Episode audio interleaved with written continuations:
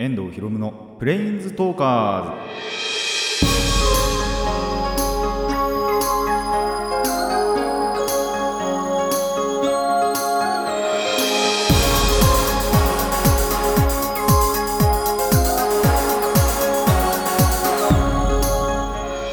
ラジオの前の皆さんこんにちは。遠藤博夢のプレインズトーカーズ。パーソナリティの遠藤博夢です。この番組はマジック・ザ・ギャザリングのプレインズウォーカーたちがさまざまな世界へ旅できるかごとくさまざまな話をしようという番組です。いやー台風がねやばかったですね本当に。あの、まあ、台風15号っていうことで。で歴史的にもすごい日本まあなんだろうすごい大きかったみたいな話があってそれこそ去年になりますけどその1年前の大阪に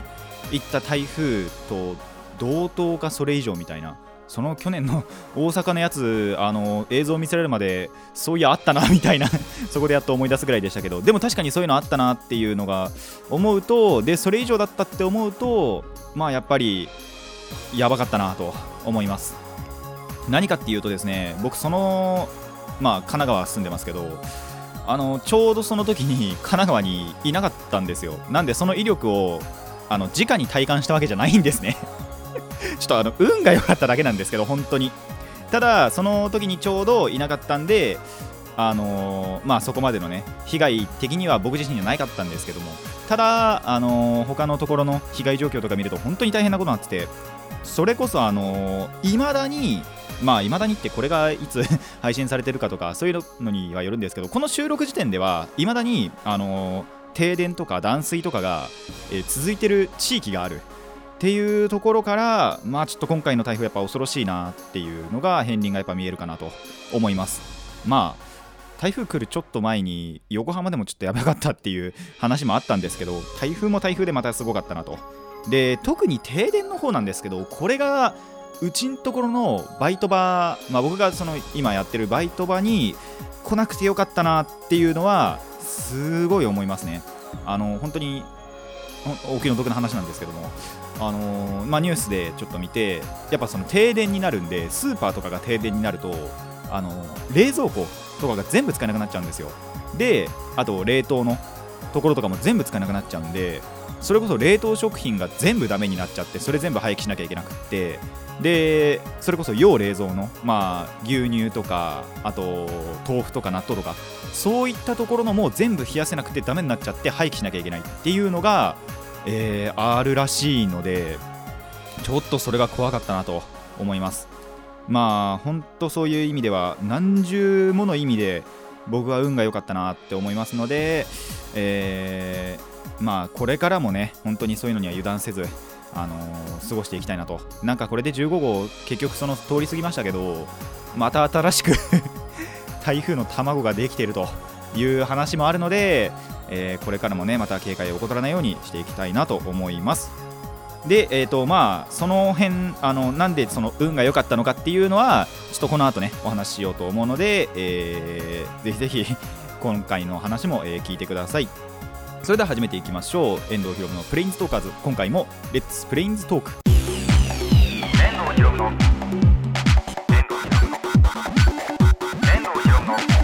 プレインズトーカーズ。改めましてこんにちは。遠藤ひろむです。まあそのオープニングの続きなんですけどまずなぜその僕が神奈川にいなかったかっていうとあのーまあその台風が来てたその日というかそのまあ前日からなんですけどもちょうどあの岩手に行ってたんですね。お母さんの実家の方なんですけどそこに行ってたんですよ。なんであのーでそれ台風が来るから行こうじゃなくて元からそこの3日間土日月って行こうっっていう話になってたんです。そしたら台風が来ちゃってみたいな。とこだったんでまあその辺はちょっと運が良かったと。まあなんで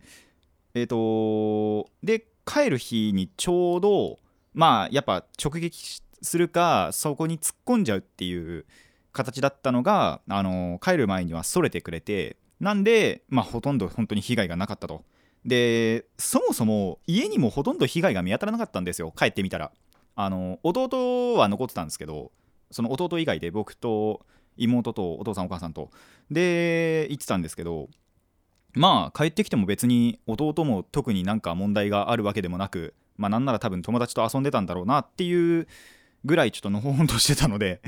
なんでまあ地域的にもそうでもなかったのかなという感じではあったかなと思います。まあなんで仮にその岩手に行くっていう話がなくてその時に家にいても多分そうでもなかったのかなみたいな。っていうところではありますね。でまあそのオープニングでも言ったんですけど本当にバイト場の停電が一番やばかったなって思ったのがまあ実際にはその僕のバイト場ではそういうことはなかったので。なんでまあまあそもそも地域ぐるみでというか僕の地域はそういう被害最小限で助かったのかなと思います。でなんでえっ、とまあその岩手に行っていたというところの話をしようと思います。コーナーこちら。岩手での話。まあそのいつも岩手はですねあのそれこそ弟とか妹の夏休みとかぶせてでまあお父さんお母さんもその仕事の休みとか合わせて8月中に行くことが多いんですけどもあの8月にですね予定が合わなかったんですよ。まあ主に両親のなんですけど。そのお父さんはここが休みでお母さんはここが休みでみたいな感じで休みがその重複しなくて。でじゃあ今年はなしでいっかっていう話に最初なってたんですけどその僕のおじいちゃんですね。お母さんのお父さんなんですけどの方のおじいちゃんがあの5月だか6月だかに表彰を受けたと。その随宝炭鉱賞っていうらしいんですけど今回知ったのが。でそれ何かっていうと、えっと、公務などを長年にわたり常時し従事し成績を上げた人に贈られるまあ勲章みたいな。っていうのを受けてたらしいんですよ。いや受けてたっていうのはまあ話はその5月6月には聞いてたんですけど。でそれの祝賀会が開かれるとその地元での方で。開かれるっていうことでそこに合わせてじゃあここの、まあ、前後3日間ぐらいでいっかみたいな。前後の、まあ、1, 1日か。で合計3日間。でいいかってことで、えー行ってきました。なんでそれにも出席してきました。まあ最初何かって僕のお父さんお母さんにしかその誘いがなくってでそれがまあはがきできたんですけどじゃあ、まあ、せっかくだからみんな行ってみんなで出席しようかみたいな話になってただまあ弟は友達と遊ぶからって言ってやめて、まあ、さっき言った4人で、えー行ってきたわけなんですけどもなんで最初の構想ではその日、えっと、日曜日にそれが開かれてたんですけどえっとその両親だけ行ってで子供はみんな家で集まってあの遊んでよっかみたいな 話がまあちゃんと出席しようということでちゃんとスーツとかも持ってって、えー出席してきました。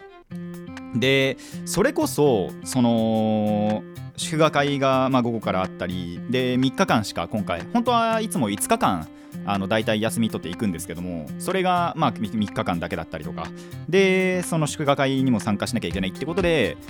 ほとんど休めなかったんですよね。まあ仕方ないことではあるんですけど。でそういう参加する行事もあったんでちょっとバタバタしてたかなとは思います。まあ言うてもそうじゃない時っていうのはもうほとんどその家にいて。であのちびっこの相手をしたりだとかあと、まあ、そうじゃなかったら本当に一人で遊んだりとかもうそうじゃなきゃ寝てました。っていうぐらいちょっと今回暇な時間もちょっと多かったかなと。まあそこの部分だけは休めたかなっていうところでもあるんですけどまあそうじゃないと本当に片付けなりなんなりっていうのもあってバタバタしてましたね。でその祝賀会は祝賀会でそのホールみたいなところ借りてやってたんですけどもあのまあその後それこそそのおじいちゃんって消防団にいたんですよ。でその団のなんだろう団員たちもいましたしでなんだっけ同級生とか他の親戚とかなんかもすごいいっぱい集まったんでそれがまあやっぱり会そのものが終わってからは一回家に来てで打ち上げみたいなこともしてっていう感じだったんですね。だから本当に家の中も家の中でわちゃわちゃしてその日だけは。っていうところが大変だったかなと思います。なんならもう他に行くなんだろう時がないからって言ってお土産を買いに行ったのがその日の午前だったんですよ。祝賀会が午後からあったんでその前にもう行っちゃおうみたいな感じでちょっと朝早早めでもないかな。でもちょっと早めに起きてでお土産も買ってみたいなっていうところはやっぱ大変だったかなと思います。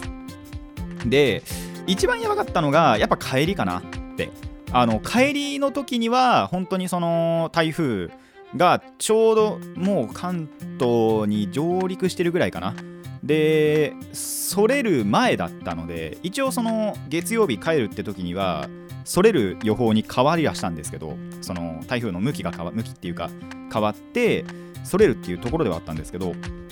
あのー最初のうちはそれこそ高速に乗れるかどうかみたいな。っていうところで、あの帰れっかなって言ってお父さんが言って。でそしたらまあそれた行ったりしてで午後に帰ろうっていう話だったんですけどその午前中11時とか11時半ぐらいにはその交通規制解除されてたんであ帰れるわってなってそこだけがちょっと、あの台風に関しては怖かったところかなと、えー思います。まあ、えーなんで何事もなく帰れたなという感じですね。でこの時に面白かったのがどこのニュースを見ても電車とかあと波？海岸線のなんだろうニュースしかやってないんですよ。高速のニュース1個もやってなくってあのお父さん随時ネットで携帯を使って、えー調べてました。なんでそこはちょっと不思議だなとも思いつつまあ本当に帰り宮城の辺りでちょっと雨がすごかったかなって程度なんですけど3時とか 3, 3時前後ぐらいですね。にはもう普通に晴れてなんなら暑くなってきた。っていうぐらいだったんであのー本当にね良かったなと思います。本当それぐらいですんで。で、えー岩手での話はまあこれぐらいかなと。あの何の身もない話なんですけどまあでも本当にそのおじいちゃんが勲章をねもらったってことでそれは本当に誇らしいなって思います。何年 ?46 年っつったかな？確か。46年その消防団にやっぱ勤めてたっていうことなんで見習わないとなと。まだ就職も何もしてないですけど。あとやっぱこういうお仕事って確か個人事業なので絶対そういう勲章ってもらえないんですよ。いくら続けたって。あでもどうなんだろう。野沢雅子さんとかもしかしたらもらえそうですけどね。でもあのー本当にその誇らしいなって誇らしいおじいちゃんだなって思うのでその点は良かったなと思います。まあそれは56月ぐらいに そもそも話す話ではあるんですけど。でただ一個、えっと、心残りがちょっと今回のであってまあ3日間っていうのも言ったじゃないですか。5日間あるとそれこそゆっくりできる時間もあったりするんでお父さんがたまにどっか連れてってくれたりするんですよ。あのイオンだったりとか、まあ、ゲーセンだったりとかリサイクルショップだったりとかっていうのによく連れてってくれるんですけど、まあ、今回3日間ってことでそれがなくってで調べてみたところカードショップがあったんですよ。あのパワーナインっていうお店なんですけどそれをまあそのマップで調べたところを見つけましてそれにはちょっと行きたかったなって思いましたね。ちょっと時間的に無理だったんですけど。なんでそれがもしあの来年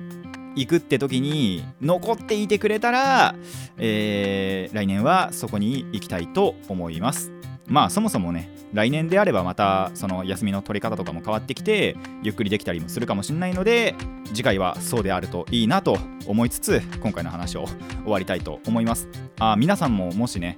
今続けてるそのお仕事あとまあ消防団だからっていうのも今回この勲章ってあるんですけどまあそうじゃなくてもそういうなんだろう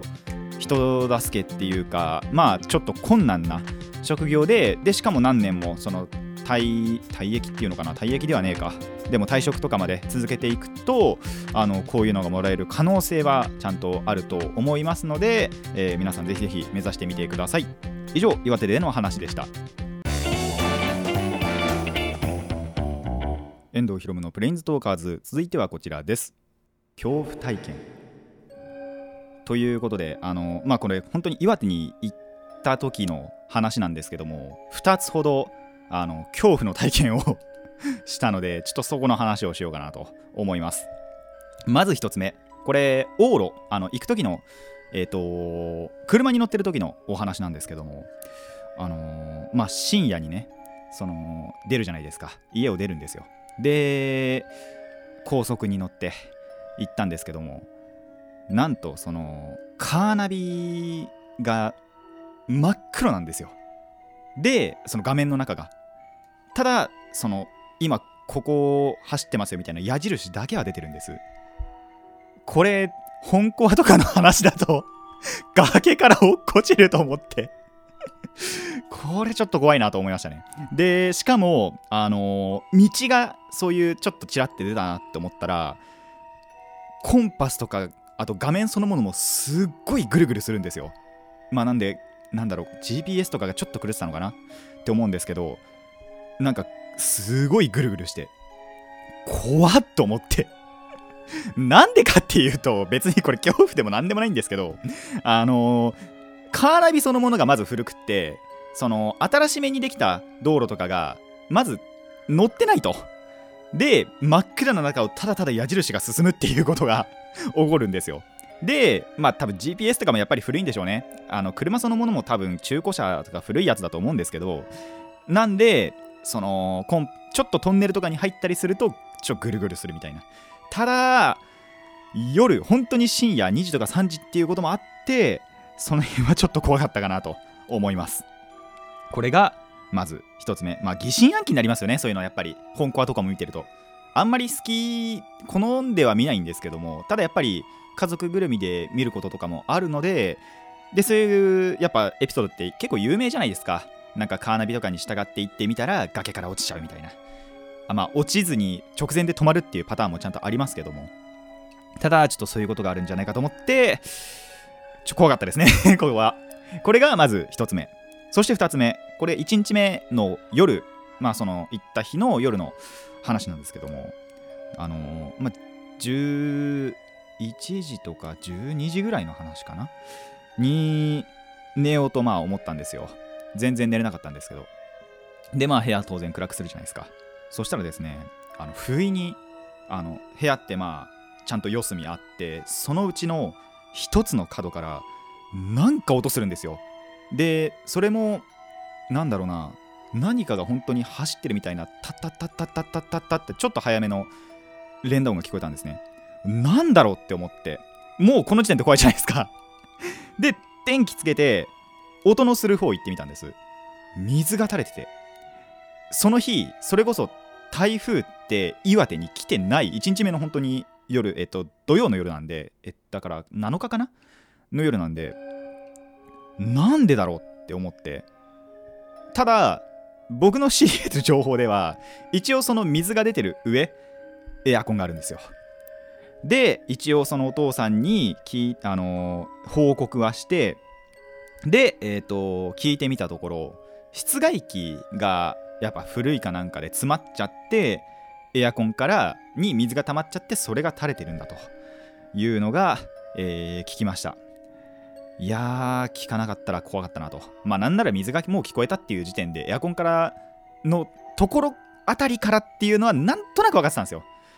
まさかそんな一気にタタタタタタタって垂れてくるとは思わなかったんです。それが一瞬怖かったなと。ちょっとびっくりしましたね。これは怖かったっていうよりはどっちかっつうとびっくりだったんですけどまあそういったところも聞けてよかったなと思います。あのー、なんでその後はですね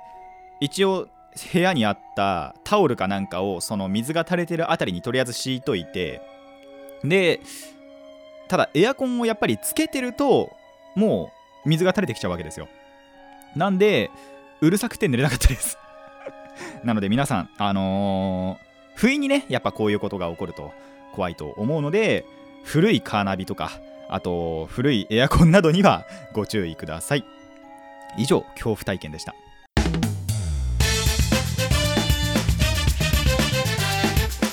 遠藤ひろむのプレインズトーカーズ続いてはこちらです。おすすめの話。ということで、まあ、ちょいちょいやってます、このおすすめの話ですね。まあ、いろいろなことをおすすめしてきてるわけですけども、今回また趣向を変えてですね、お笑い芸人をおすすめしようかなと思います。まあ、要は僕の中で最近バズってるっていう、あの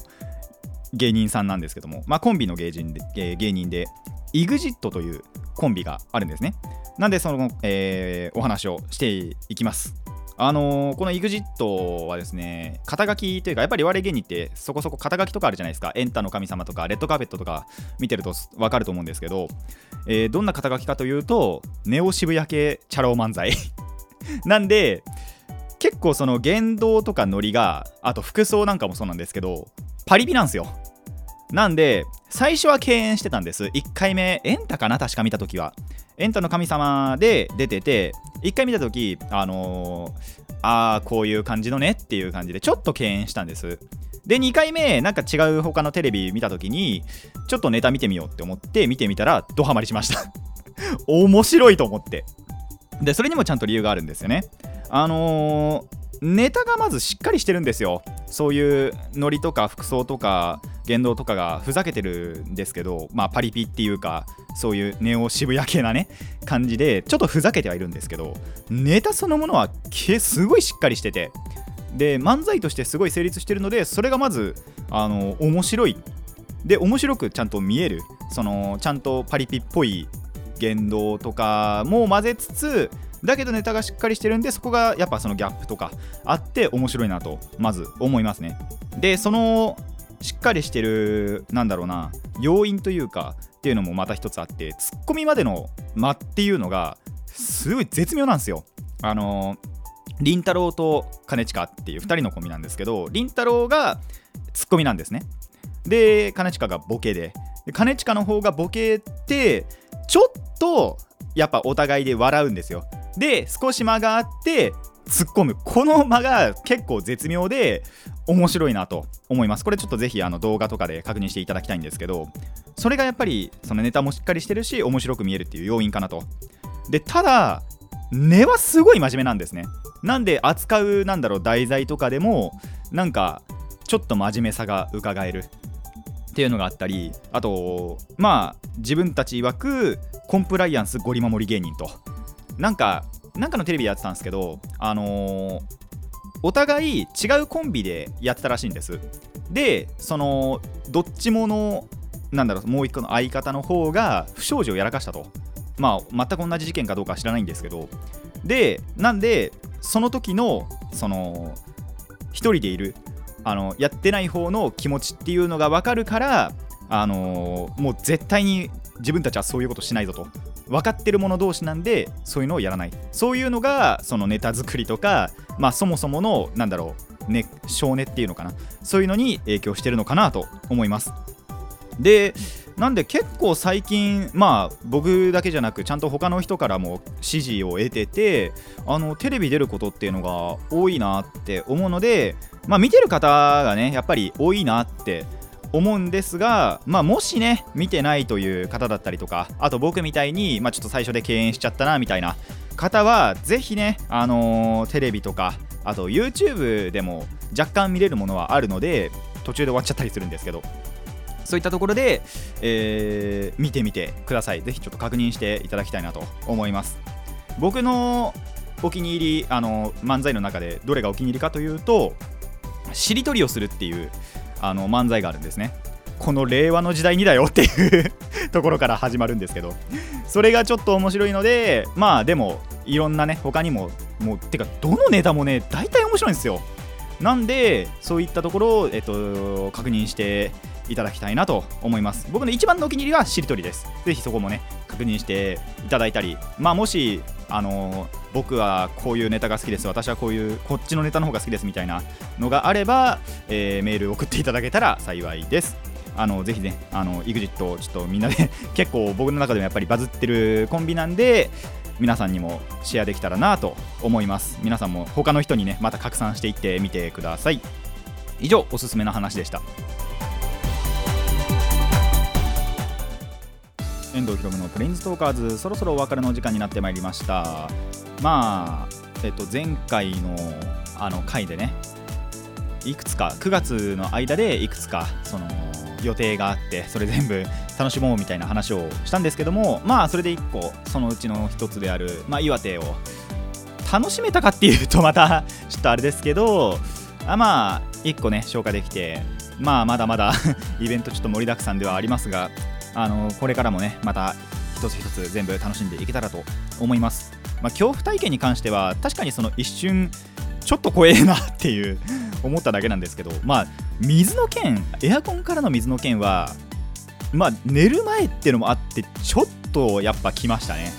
なんであの皆さんもちょっとそういったところはであの経験やっぱなかったんでそういう経験が。でお父さんに聞いてみたらやっぱり室外機の話だもしかしたら室外機の話だとみたいな感じだったんでまあこれからはもうびっくりしないで済むかなと思うんですけどあの本当にそれによってそういう同じようなことが皆さんの身にも起こるかもしれないので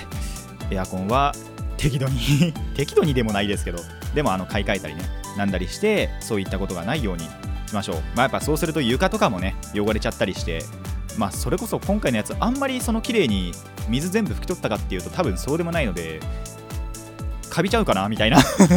床がねそっちの方が、ま、もうちょっと恐怖かなっていう。感じもあるので、あのーぜひぜひ皆さんの身の回りでは起きないよう、あのー適度あの適度にというか、あのー何年か経ったら交換するみたいなことはあとメンテナンスをねそもそもっていうのを、えー実施していただけたらなと思います。まあ僕の家のもそろそろ最近 やばそうかなってあんまり使ってないはずなんですけどただなんだっけななんかどっかが汚れちゃって最近変な音がすげえビービービービーなるんですよね。ビービーではないんですけどなんか変な機械音みたいのがなっちゃってるのがちょっと危なそうかなとは思うのでどうしようかなって今考えてるところです。買い替えはしないですけどパーツの交換とかはしようかなと思っています。皆さんもあのエアコンとかねカーナビとかねあの適度に変えてってください。結構エアエアコンじゃねえや。カーナビの方もだいぶ分かっちゃいますけど あの高速やっぱ普通に突っ切ってる限りは絶対大丈夫なんでそれは分かってるんですけどやっぱ道なき道を行くのがねだいぶ恐ろしくなるんでそこはえっ、とちゃんと買い替えたりなんだり更新したりなんだりするといいんじゃないかなと思います。でそう勲章の話で言うと本当にそもそももらうっていうこと自体がやっぱすごいことではあるので、まあ、僕は多分一生もらえないだろうですけど 一生もらえないだろうなと思いますけども。ただやっぱりそういう可能性のある職についてる方はぜひぜひ目指していただきたいなと。僕が取ったの多分皆勤賞とかですからね。それはそれですごいことなんですけど皆勤賞って。あの1日もね休まず早退も遅刻もせずっていうことなんで。それはそれですごいことではあるんですけど。まあそれ以上のねやっぱり勲章なんならあのー皇居に行ったっていう話なんでで天皇から直々にもらったんじゃないかな確か。みたいな話をちらっと聞いてちょっと曖昧なんで分かんないんですけど。で表彰状とか見ると安倍晋三って名前もあったんで多分首相とかもその時にいたのかなと。安倍首相もいたのかなと思いますのでやっぱそういうね本当に公式なオフィシャルな直々のっていうのはやっぱすごいなと思いますのでまあぜひ目指せると思う方は目指していただきたいなと思います。まあ本当にあとはね岩手もし来年までカードショップ残ってたら 行きたいなと思いますので1年後 あの期待したいなと思います。えこの番組ではお便りを募集しています。疑問や反論意見はもちろんのことえ朗読してほしい作品も募集しております。どのお便りもラジキャスネットのメール送信フォームまでお寄せください。あのまあ今回さっきも言いました EXIT の感想だとかあとお笑い芸人そのものでもいいですね。僕はこの芸人が好きですみたいなことをも、えー、と送ってくれればまあおそらく調べると で見てみると思いますので、えーぜひぜひ、えーいろんなメールお寄せください。たくさんのお便りお待ちしております。それでは今回はここまでといたしましょう。遠藤ひろむのプレインズトーカーズ。ここまでのお相手はそういえばあの言ってなかったなっていうのがあったんですけどちゃんと、えープリキュアのスタンプラリーあの2週間ぐらい前かな完走しました、えーという遠藤博でした。また次回もレッツプレインズトーク